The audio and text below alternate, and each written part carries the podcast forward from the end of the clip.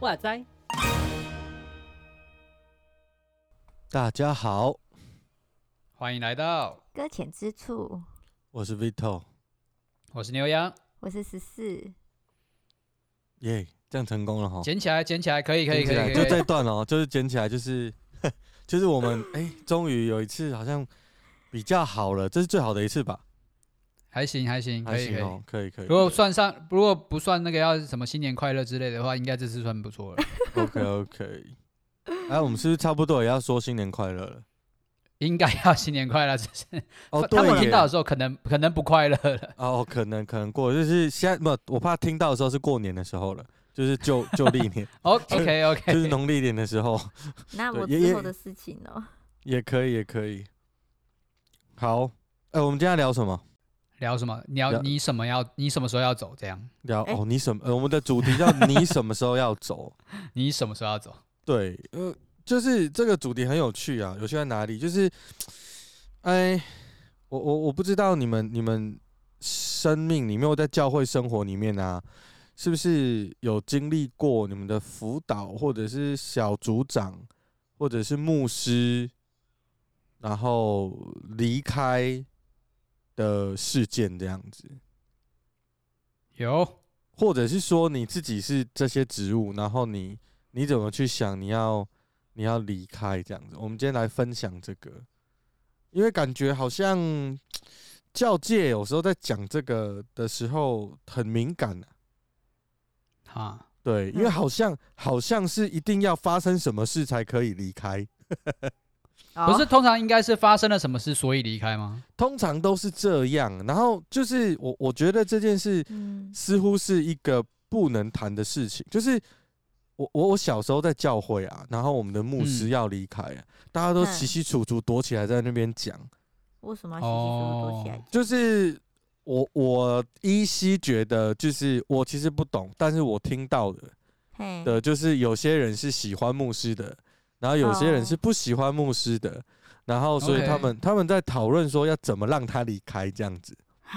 怎么让他离开是怎样？对，是不喜欢牧师是不是？对，就是，然后好像已经准备要，因为我们的教制是可以投票的啊，所以他们在罢免，对，他们在做一个动作就是这样，所以我那个时候还小，但我对教会也不太了解，只是我觉得有牧师很好，然后牧师也很棒啊。虽然他讲到我都会睡着，但是那也很棒啊。但是就是一个平静安稳的心坐在一个地方，我觉得那也很好。Yep.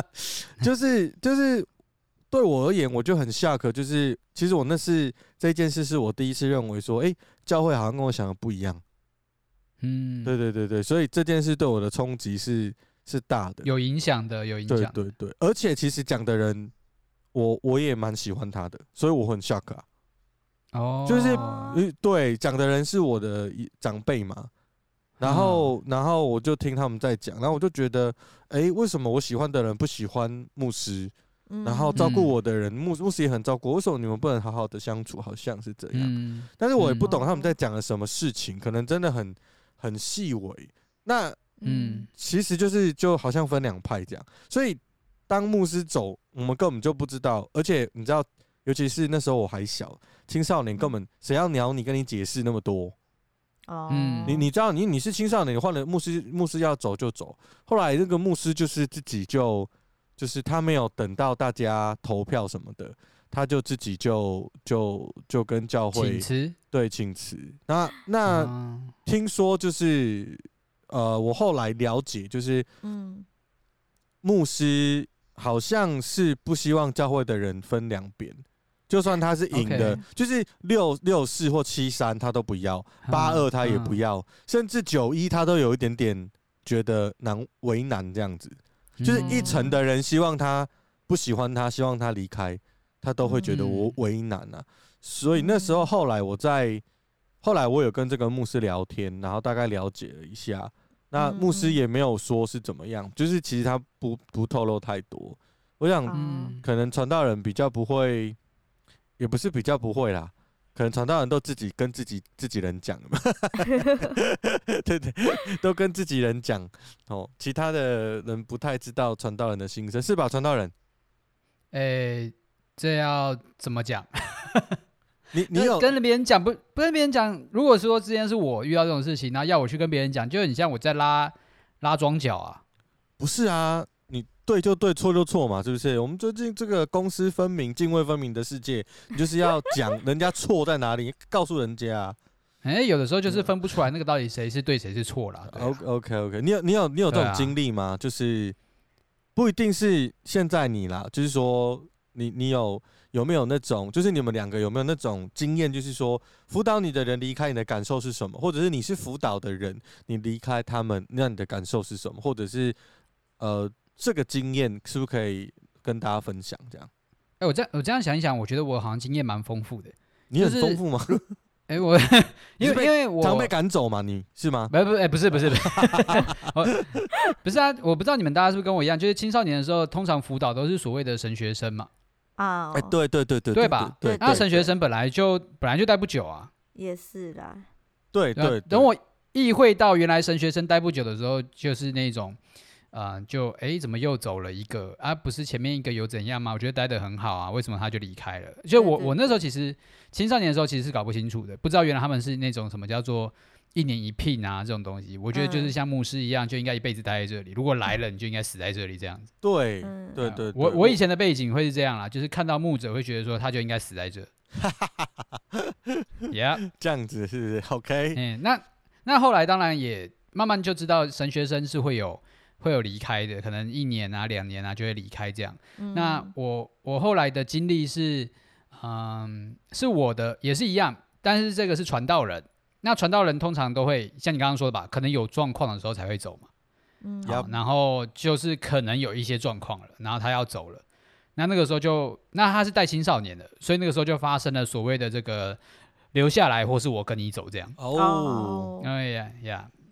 所以我也经历过自己可能是所谓的某一个领袖阶层，然后跟着走这样。所以你是被带走的那一批，还是你是？我有被带走过，我有被带走。我有被带走。哦，好酷哦！被带走之后，我再走这样子，也有过。哦 ，OK， 就是你哦。OK， 好，很多层次，很多层次，好有深度的感觉。那你先聊一下那个神学生的部分好了，就是当初神学生在带你们，或者是在跟你们相处，然后我不知道你们神学生待多久。1年，通常1年啊。对，我这边也是1年，就是1年的时候，那你的感受是什么？就是好像有一个人陪你们1年，然后就你刚刚的说法，就是其实你不知道他哪时候离开。对啊，完全不知道，完全搞不清楚状况。然后他就突然就拜拜，下礼拜就不在这样。对。那你那时候的你怎么思考？我觉得走的时候是没有感觉的。因为不知道该怎么思考，就怎么就离开了，因为他不会刻意的宣扬说我要走了。好，就比较像是有一天礼拜的时候，忽然牧师就说我们今天要欢送他这样子。哦，对。然后事情就发生了。然后真正反应过来的时候是下一个神学生来的时候。好，你就会看到说新的辅导。然后，而且是会有那种所谓期待上落差的，因为可能在前面一个投入一些感情，然后会相处的蛮融洽的，就会觉得说，前一个很棒啊，为什么要来这个新的？所以其实，在那个适应不良的过程里面，才发现到前面一个真的走了。OK， 你们应该都会办什么欢送会吧？我没有呢，都没有。就他就直接就 disappear 就消失这样。我们这边都是那种左手做的事情不要让右手知道啊，自己要做的事情都不让学生知道这样。好棒哦！哎呀，是这样子吗？这个教导蛮透彻的啦。哎呀，可以。OK， 好，那14你呢？你有没有这种经验？神学生的就好，你先聊神学生的。神学生的有啊，我们教会其实就是因为我们之前是无牧者状态嘛，就没有牧者，然后就是都会请神学生来我们教会协助这样子啊。然后大部分都是也算是就是一年一次比较多，可是有一次就是有一个跟一位神学生相处的很融洽，所以我们就在隔一年的时候又就是想说可不可以再申请他过来，然后就申请成功，所以他在我们教会待了2年这样子。对啊，然后就觉得哦，还蛮特别的一个经验啊。那个可是就像牛羊所说的吧，像那种神学生就是陪伴一阵子之后就是会离开的那种人物，角色，对，所以我要讲什么嘞？ 刚刚问题是什么去了？刚刚在听分享，我突然忘记了。这就是你的心得啦，就是在这世上，你有什么感？就已经就知道说他总有一天会离开呀。对，虽然会，但也是会有那种。用情比较深跟用情比较浅的嘛，那而且最重要的一件事情就是，其实我们会就像会把那个什么神学生拿来做比较这件事情，我比较喜欢他以前的带法，那现在这个没有，就是用以前的带法来带我们的时候，其实我们会很失落，或者是会觉得说，哦，他没有我想象中那么好，然后就可能会兴致缺缺等等之类的。对，就这样子。我觉得神学生这件事情的衔接就很有趣了，因为神学生他会，因为他时间短啊，所以你可能一年就一个，然后可能轮替的速度其实是蛮短的，就是一年度的事工，其实计划事工好像都是一年来的嘛，这样子。所以他陪你跑了1年的事工，然后就突然。也不是突然，就是就会要走这样。然后呢，好玩的地方就是说，当新的来的时候，每一个人都要去适应新的人，没错。然后这个新的人来再带，尤其是特别在带青年，通常神学生来好像都是带青年啦。对，都特别是带青年。然后青年就是一开始的反动会比较大。就是大家会觉得说，为什么是你？上次怎么？之前的人不是这样带，我们已经有我们的方式了。那你来做什么？都有那种排斥感。然后再来就会，如果漂亮一点，会有一个冲突的故事。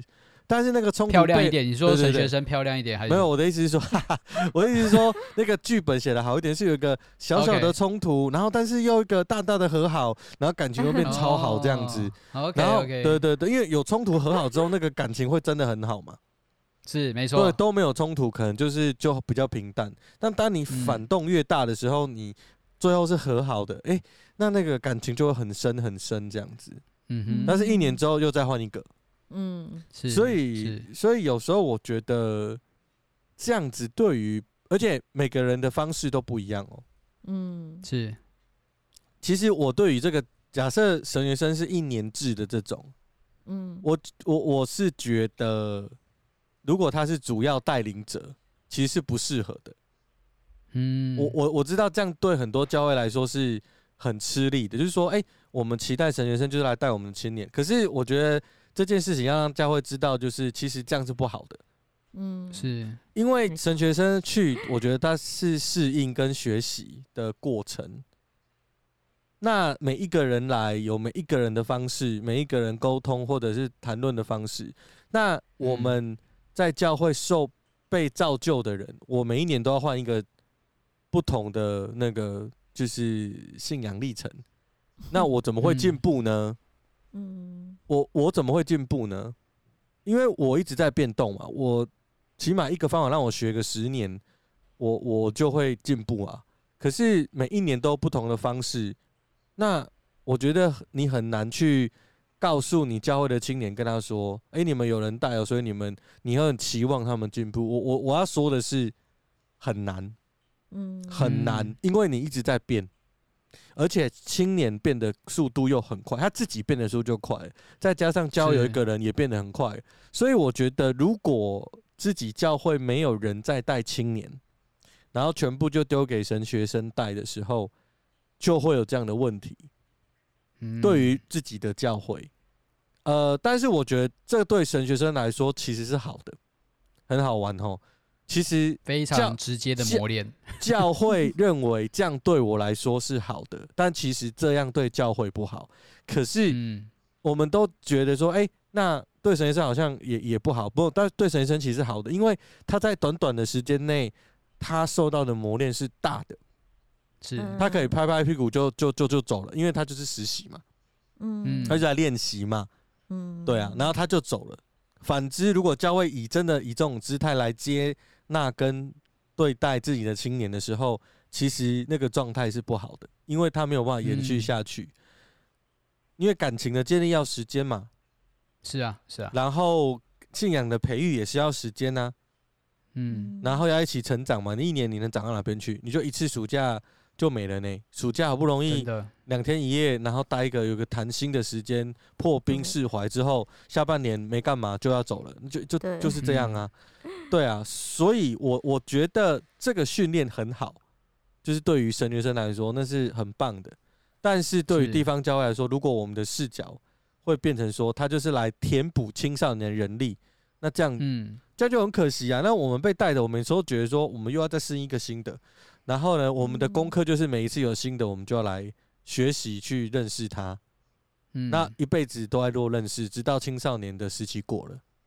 嗯，对啊，我就觉得这样子，某个角度来说，教会对这个东西特别的看见就不行。那倒推回来好了，我们在聊的有一点就是说，刚刚我不是说有牧师离开跟留下来嘛？那我觉得太快换。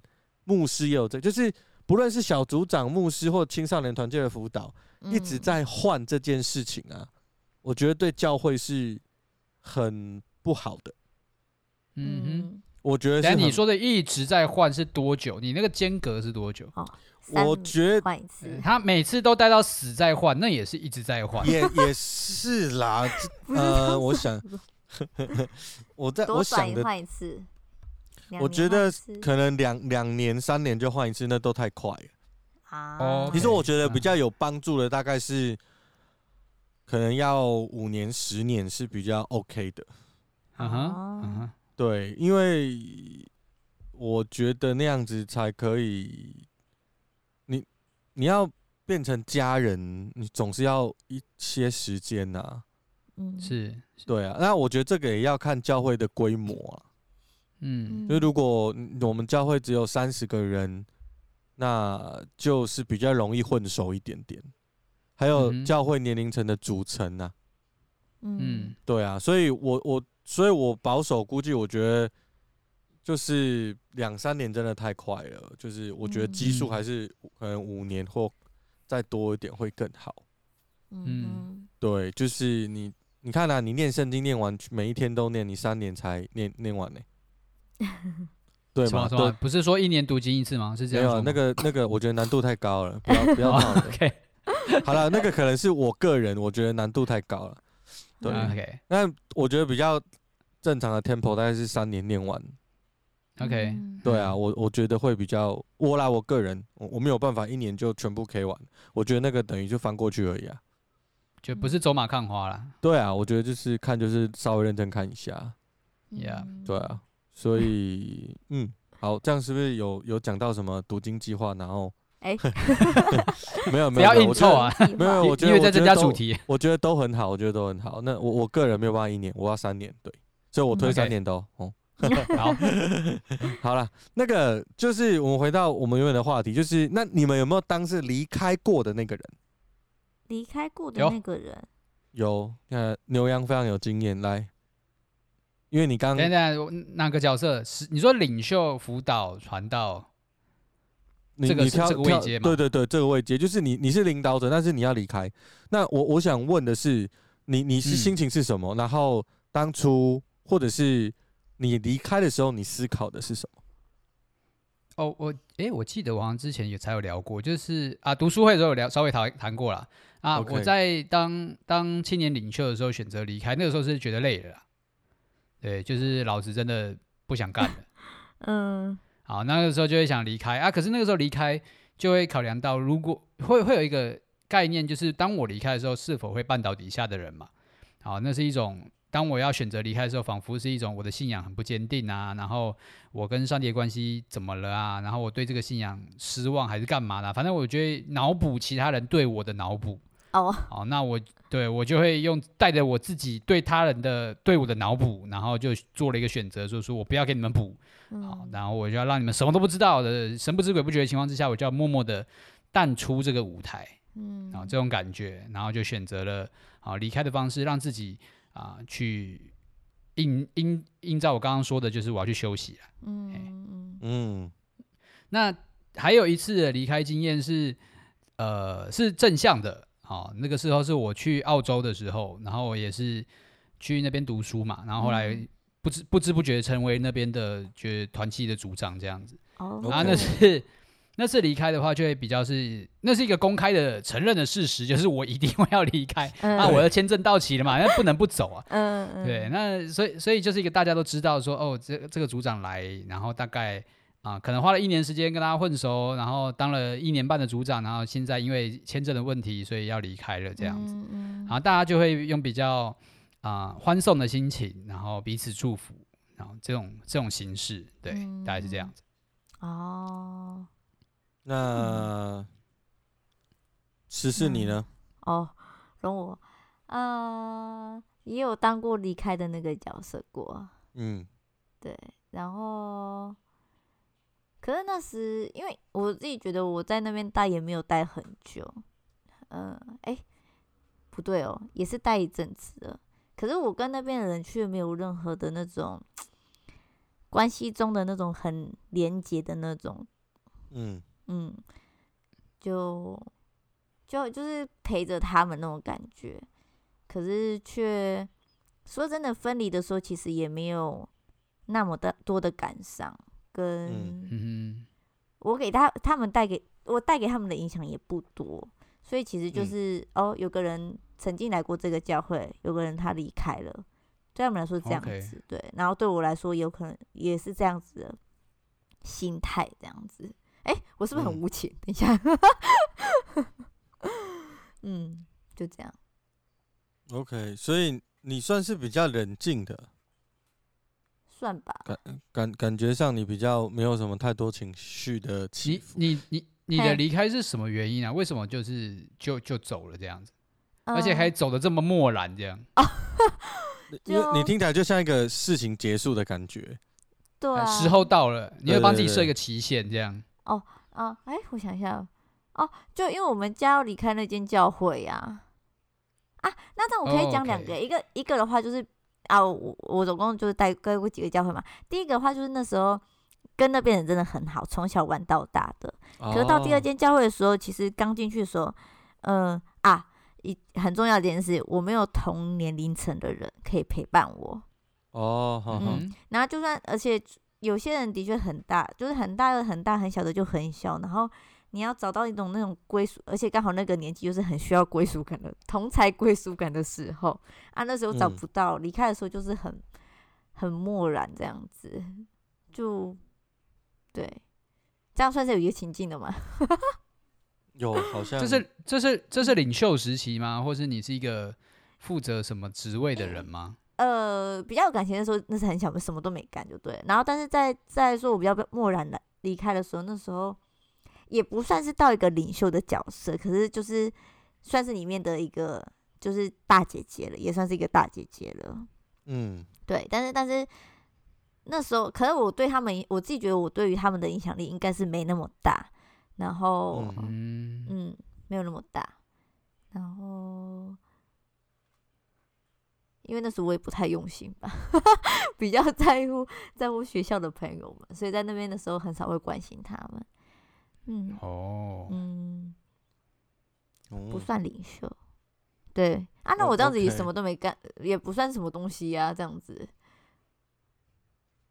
对，好。那你们现在自己，你们现在自己有负责一些职务吗？像是牛羊，你是一个传道人，那你觉得你在什么样的情况之下，你会考虑离开这件事情？我现在就想离开，我好累。下一次好真实哦。还有你的会也不会接 OK， 就是过类。哎、欸，有在听 Podcast 的会众们，传道人的心声就是真的长这样。哦，真的吗？没有，我觉得是这样，就是他太累哦，但好累，因为传道人可能比较没有办法自己喊累给其他人听。哦，嗯，你知道我这是很苦了。这是很，就是这很血淋淋的，就是其实传道人真的没有办法去喊累给别人听，因为他比较需要他的职责去听别人累的地方，是没错。所以他如果在，他不可能人家跟他讲他很累，说我也好累，我然后我比你更累，这样子就不可能嘛。所以大部分的情况会是，我们可能传道人要坚强一点，似乎是这样。那我觉得这个是一个不见得很正确的认知。嗯哼，我觉得传道人真的也会也是可以说自己的心情、心境，或者是自己软弱的部分。嗯，就是我们每个人要像耶稣，但我们不需要当耶稣。嗯，OK 吗？我觉得就是我们不用真的跟超人一样，或者是我们像完人一样。我觉得这真的很困难。然后也不需要故意这样，但是如果你真的那么强壮，那 OK 的。但是我知道有些人是硬出来的，他就是外在让大家觉得自己很猛，然后可以就很能干，做很多事。然后呢，其实门关起来累得要死，然后自己偷偷哭，然后也没有人可以讲，偶尔打电话给自己的同学抱怨一下。是，那大部分的情况，当然大家都会有一种很奇怪正向的认知，就是可能传道人比较有信仰，可能的、可能，sorry， 可能比较有信仰，他有办法从信仰上面的排解 ，OK 吗？他会这样子幻想，我觉得这个是幻想，你知道吗？因为真的每个人都差不多，然后是我觉得传道人也没有。似乎也没有真的比较厉害，比别人高明到哪边去。我们都是血肉之躯，然后也有很弱的时候，所以其实我觉得彼此鼓励很重要了。那真的，那传道人在怎么讲呢？他比较不会直接去告诉大家他要离开。哦，不是，这问题就是，如果今天要弟兄姐妹来说，你累吗？然后传道人说。我累，然后弟兄姐妹问说什么原因，然后传道人就只能回答说啊，因为你，这不是很怪吗？对吧？因为我们的辅导对象就是每一位弟兄姐妹嘛，是啊，对，那是啊，然后问我说，哎，传道人你要离开，为什么你要离开？也是因为你哦，好凶哦，好可怕哦，好难过、哦。没有，但我觉得这就是很。凶残的事实，这是真实的，因为传道人的精力都花在我们身上，花在会众的身上，会友的身上，就是他会尽力的做这些事情，因为那是上帝对他的呼召，所以他会认真的想要去完成。可是你自己看圣经里面，太多先知也是很累啊，你知道他们还是会哭啊，还是会叫啊，对不对？然后还是会觉得怎么很生气啊。就是很真实的反应啦，所以我觉得也不用让你的传道人没有办法告诉你他累了。但我目前我遇到的就是大部分的弟兄姐妹可能会问传道人，就是会真的是从心里发出去体贴传道人的辛劳，虽然他不知道他哪里辛劳，但他总是确定，对，因为老实讲哦，他不知道。传道人的辛劳啊，是因为你不可能，例如说好了，就是有时候老实讲，就是那种你看到传道人可能都躲，就是不是躲，就是在办公室或者是说在某个地方，然后他整天在那边好像没什么事这样子。那有时候又看他就是不知道去哪边这样子，但所以你不知道他在干嘛，你不知道真的。然后他在关心别人的时候，你也不知道他在关心别人啊，是。对，因为他假设我们有五六十个会友，那他关心第一个会友的时候，第59个是不知道他在关心第一个，他只会觉得说，大部分的情况就是会觉得说，哎，他怎么没来关心我如果是比较不好的想法就是这样，他都不关心我，都关心别人，好，那这就是比较不好的。那其实他花很多时间在第一号身上，那你是59，他不是不花时间给你，而是你没去找他。但是如果你去找他，他就花给你嘛，没错，对，就是这样，所以他会累死嘛，这样知道我的意思吗？但我觉得这个是传道人的呼召，他必须要做这件事情，他不能因为就是说，所以我现在就是要我每天就工作8小时就够了，这样，我觉得。我觉得这样子也可能也比较不好啦，因为那个它是一个身份，你知道吗？它不是一个职业，你把它看成一个职业，你可以只做8小时，甚至你可以要求加班费。但是它是一个身份的时候，你就不会这样看待这个事情啊。所以我觉得双方都要理解的。嗯，那从牛羊刚的回答你就知道一件事情，传道人比较。就是不论是传道人或者小组长或者辅导，他其实比较很难自己去告诉别人他的难处跟动向，他其实不太容易讲，因为人家就会问嘛，你为什么要离开？因为你让我很累，所以因为你们让我很累，不是我不是针对你，但你们都是，对，我不是针对你，但都在座的都让我很累，那这是事实，可是也不是故意这样说的。是，那传道人也没平白，他也不会说他累到70分的时候就告诉大家说，大家我现在已经满了，我已经70%累了，所以你们不要再给我太多，这个也不行嘛，你知道我的意思吗？你们最近家里死人都不要找我啊，你们家里就是有什么问题都跟我无关，我先休息一下啊。对，你等我充电到我还有50%的电量给你们用的时候，你再来找我，这样我要保持这样子，不行嘛。所以他一定是到很满的时候，他才会说嘛。那很满的时候说的时候，已经来不及了嘛，对吧？他就会离开。但这是属于劳累的部分。那我觉得离开不见得一定是劳累的，不是牛羊刚自己讲的，就是他是如果要离开，就是劳累的部分。那好，那我现在要平反一下，可以让我平反一下。好，平反，来。对，我好，刚刚劳累是那一种，是身体上的啦。那当然就是避不了的，毕竟就像刚刚那个 Vito 说的，这是一个身份的问题啦。那如果就一个身份而言，今天你会怎么选择要离开这件事情？对我而言，我自己会在思考的是我会害怕我的盲点啦。就是当我是在这里的主任的一个牧职，然后在陪伴弟兄姐妹，可是我觉得一定会有我自己的风格跟我自己的想法在，那会有很强烈的一些主观，即便我很努力的想要修正这件事情，但我觉得一定会有缺失啊，一定会有我有一些属灵观点，可能是我真的有一些跨不过去的，还需要再调整的。那我会觉得很可惜的是，当我在这个位份上面，我会无法带给我的弟兄姐妹，会无法带给那些被陪伴的人，甚至有一些人就真的是没有办法在我身上得到养分的。那就真的很需要有其他的资源的时候，我会很希望他能够有机会可以去接触其他的牧者的陪伴。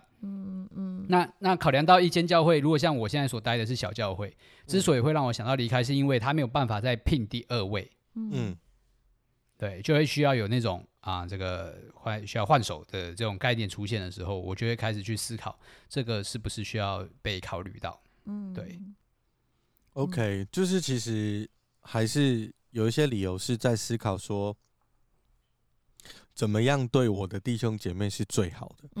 是啊，是。老实讲，我刚在说我第一个牧师就是他，就是大家在讨论，就是有的人觉得可能要另外一个牧师或者别的牧师来取代他。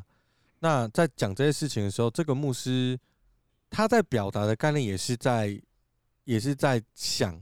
我刚不是说，如果是91，他都不见得会留下来。就是如果不是99%的人都希望他留，那他可能有1%的人，他可能还是会离开，因为他觉得那1%的人也蛮重要的。如果那1%的人坚持就是这样，那他可能没有办法帮助他们，那他还是去有9%的人，就99%的人都能够接纳他的地方，那他有办法好好的来。就是一起成长，陪伴他们一起成长。那我觉得我目前遇到大部分的牧者，就是传道人，他都是这样子想的，就是我在这里，有没有办法帮助到弟兄姐妹？嗯嗯，对，其实大部分的思考还是放在这个位置，我目前遇到的啦。当然还有一些像我就花跑道啊，卖鸡排啊什么之类的。我有遇过一个说法，大概是这样，他就是说他这个传道人他有接下来的计划，嗯，然后或者是他有其他的呼召，嗯，就是说他有上帝给他往前面走的路，因为我知道有些宣教士，对，他去宣教，或者是他去念书，他去念书，然后或者是他去进修，又或者是说他出去开拓，就是有各种不同的在牧会里面的成长，他到一个时间，上帝让他去别的地方做上帝要他做的事情，那他也不能抗拒，如果那是上帝叫他做的，他也不能，他也没有办法跑掉了。老实讲啦，那就是时间。你说约拿这样？对对对，他就没有跑掉啊。如果上帝突然就是像牛，他上帝突然叫你去哪里宣教，你可能就会去了嘛。啊干嘛？不要。对啊，就是我觉得这个也是有可能的。那我觉得不论如何，双方都需要祝福啦，因为我觉得。如果真的有感，就是其实是有感情在，才会有舍不得的感觉。是，嗯，然后我觉得在被牧养，我是被牧养的人的话，嗯，我的焦点可能不一定全部都要放在传道人身上。嗯哼，我的焦点应该是放在就是他背后的主身上。嗯，就是不是 follow 这个传道人所讲的或者所做的，我不是在看他的行为、他的方式、他的谈吐、他的牧养技巧、他的关心程度。或许我该看的是认真的去思想，就是他，在体现给我看到他背后的那个主是谁，那个上帝。那耶稣的形象是什么？那从里面去截取，就是神要对我这个被牧养的人说的话。我觉得这样子是比较健康的，就是你得失心，第一个不会太重，然后你一样，不论是在哪一个环境里面，你都持续的在进步跟成长。那当然，这有点乌托邦，就是有点很美的画面啦，我知道，但我觉得那还是得讲。那在第二个是那个从传道人的角度来看，我觉得传道人的重点永远都是上帝的呼召是什么。如果你留在这里或者是离开这里，我觉得都需要上帝的呼召。是，就是这样，就是你要留下，你也要有，你没有，你留下也是个毛而已，没有用。那如果你有留下来的呼召，你就得乖乖留。不论你多想飞，你还是只能留。那换句话说，另外一个角度，如果上帝要你有一个明确的方向，不论从你在读神的话的启示，又或者是说你看到什么东西 anyway， 或者听到什么声音 anyway， 各种方式你去印证、去思考，你发现上帝对你的计划是要去宣教，要去念书，要去开拓，要去做其他事情。你不是基于负面的动机，那我觉得就该就去啊。那你上帝要你去飞，什么东西拴住你都拴不住。对，所以我觉得，那我觉得是这样，这些东西或许把它谈清楚、说明白，大家心里不要有鬼，不要有那种自己太多的无为不为的动机。那我觉得它会是一个很健康的教导。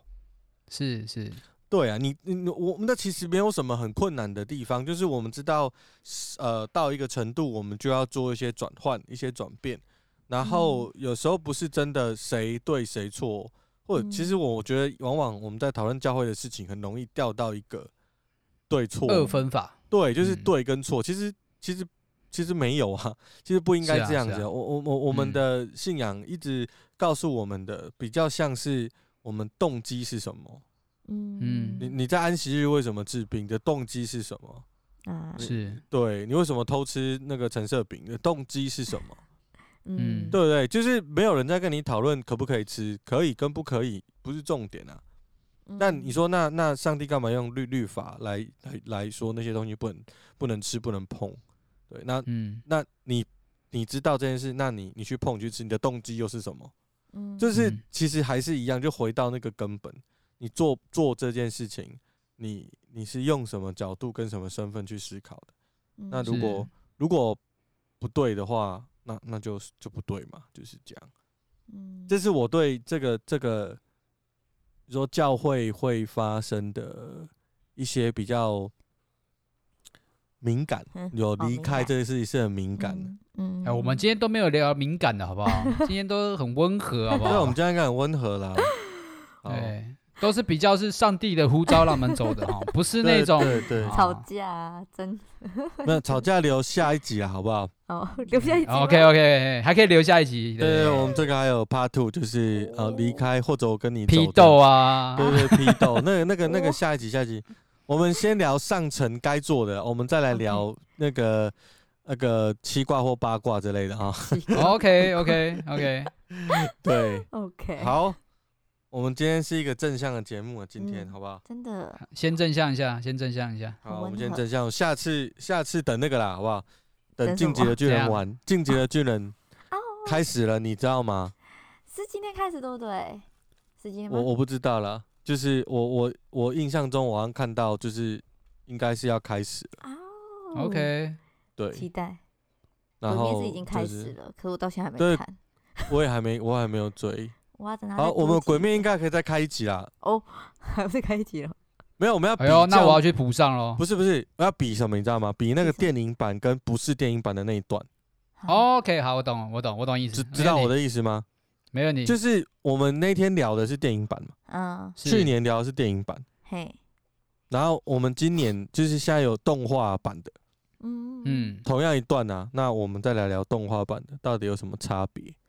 这样还要再把电影版再刷一次，这样子。哇！我觉得请大家去看一下我们在聊的电影版，这样子。OK。对，回味一下大哥没有输的一个过程，这样子。没错。